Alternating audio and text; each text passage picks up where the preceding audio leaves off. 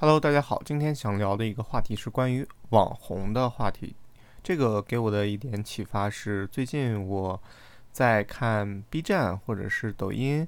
或者是微博的时候，一些素人通过网络变成红人的这些人，在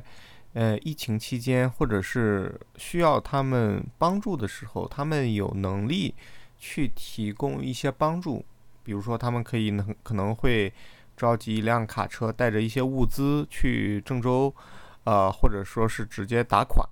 所以就引发了我的一个思考，就是普通的人成为网红以后，嗯，他好像做这些事儿好像变得更容易了一些。嗯，网红开始在我们这个时时代突出出来了，就是原来的网红可能他没有。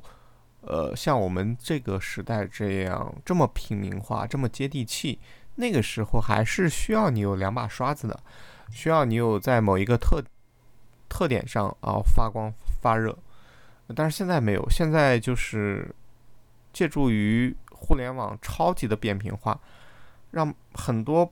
就不知道为什么就突然红了的这些人出现了，呃，并且他们肩负起了。为这个社会做一些贡献的这样的任务，所以说这个引发了我的一些小的启发吧。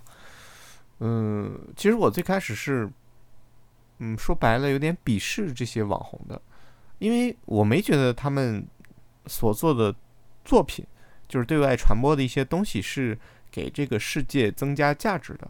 但后来，呃，我觉得我是错的。为什么这么说？因为首先他们都是普通的素人。对，然后第二，最开始的时候也是没有什么粉丝的，并且你去回顾他最开始的第一个或者第二个作品的时候，相对来讲也都是非常不成熟的内容，呃，所以说一个能力非常一般，然后呃又是素人，起点相对低的这样的一个情况，你会感觉他突然爆红的原因是随机性和。呃，幸运值决定的，但后来我想了一下，这种幸运也是需要最开始的 action，对，就是很多时候我们一直在等待着幸运的降临，但是幸运一定是在你已经积累了一定的 action 里面去选择一个，如果你没有积累的话，那幸运不会在这个方面去选择任何一个的，OK，所以说。他们既然迈出了这一步，并且发布了自己的作品，那么相当于已经有产有了行动，有了行动被选准，当然是应该的。嗯，所以说网红其实不是那么的好做，呃，当然是跟粉丝这样一个群体也是挺有关系的。粉丝真的是这个时代超级伟大的发明啊！你有一个。数量庞大的粉丝，你就可以写“粉丝以令诸侯”了嘛？对你就可以去，比如说跟厂商，呃，谈一个比较好的价格，去跟一些店家谈一个霸王餐霸王餐的条件，啊，这些都是可以的。但首先你是带着流量去的，那后来顺着这条线继续往下延伸的话，如何去在这个时代成为一名网红呢？首先你有，嗯，要足够多的对外展示的内容。对，像有的人他是无论如何这辈子不是很容易成为网红。这些人他有偶像包袱，对他不不愿意抛头露面，他不愿意把自己这个脸、自己这张生活的状态去展示给这个世界，所以导致呢，嗯，他可能写写本书可以，他可以编个代码，他可以做一个作品，但是他永远不愿意把自己的人设展示在互联网上，那这样就比较麻烦。就像李敖说的，就是某人可以指挥千军万马，但是呢，呃，面对着广大的人民百姓来个演讲，他就怂了，所以这也是一种情况。第二就是有很大的心理负担，对他觉得要把自己全面展示的暴露出去呢，是一件很难为情的事情。你会发现现在的很多的主播或者是网络上的红人，他们都非常的 open，非常的开放，他们就觉得自己无所谓啊，没有觉得把自己暴露给整个世界是一件怎样的事情，所以导致他们其实还挺享受那个状态。所以这这也是一种门槛或者天然的选择。呃，第三就是确实需要有观众缘，对，不是说你长得很惊艳吧，但是至少你有可爱的成分、讨喜的成分、舒服的成分，然后比较有特点和视觉抓手。什么叫视觉抓手？就是你有一个让人印象深刻的点，那这个是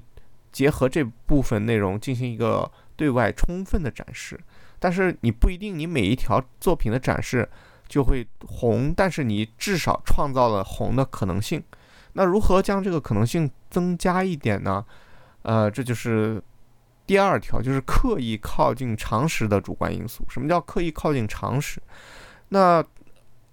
人类这个群体的常识喜欢什么呢？第一，喜欢有趣的；第二，喜欢反差的，比如说子阳效应。呃，第三喜欢有节奏感的东西，第四喜欢惊奇的，第五喜欢美色，呃，第六喜欢跟财富相关的。那你的作品就要千方百计、处心积虑、想方设法的在这个方向上找到一个适合适合你自己的方向，并且在这个方向上生根。如果做到了足够的对外展示和刻意的靠近常识这两个条件，那接下来你就等风来就好了。因为偶然和运气，再加上抖音的算法机制，会让你暴露出来，并且你需要持续不断的坚持下去。因为呃，在大量足够展示的条件下，你你会被选中的概率是跟你的勤奋挂钩的。OK。所以说，越早入场，然后脱颖而出的概率越大，然后更新的内容越频繁呢，你的被捕获的概率就越高。所以说，这个时代恰恰是因为科技的发展产生了很多很多的因素，这些因素相互交织融合，就正好给我们。普通人进行一个赋能，你像原来我们表达一个观点，你不会影响到周围超过五十个人，你再有影响力，哪怕你是一个老师，那时候老师应该是最有影响力的。开个家长会，你可以把自己的观点和想法输出给五十个家长或者是你的学生。但是你看现在，借助于网络时代，你可以把你的观点。在最开始的时候，以以文字的方式输出出去，后来是以公众号文章的方式输出出去，现在就是以视频的方式输出出去，更立体了。那未来，如果五 G 时代有脑机接口，你可以把你的想法通过脑机传输的方式给到别人，所以这个时代就是最好的时代，让每一个平凡的人都借助各个在这个时代成熟的因素。啊，组成起来的强大的力量，赋予他这些能力，让他这些只要是愿意突出出来的东西，都会被放大、放大，然后结合现有的粉丝，他就会成为网红，他就会给这个时、这个国家、这个时代带来呃价值的增量。嗯，除了那些搞怪的视频以外，他也是让呃一部分人至少开心了，至少呃时间浪费了，呃。并且是他浪费完这个时间，他感受是开心的，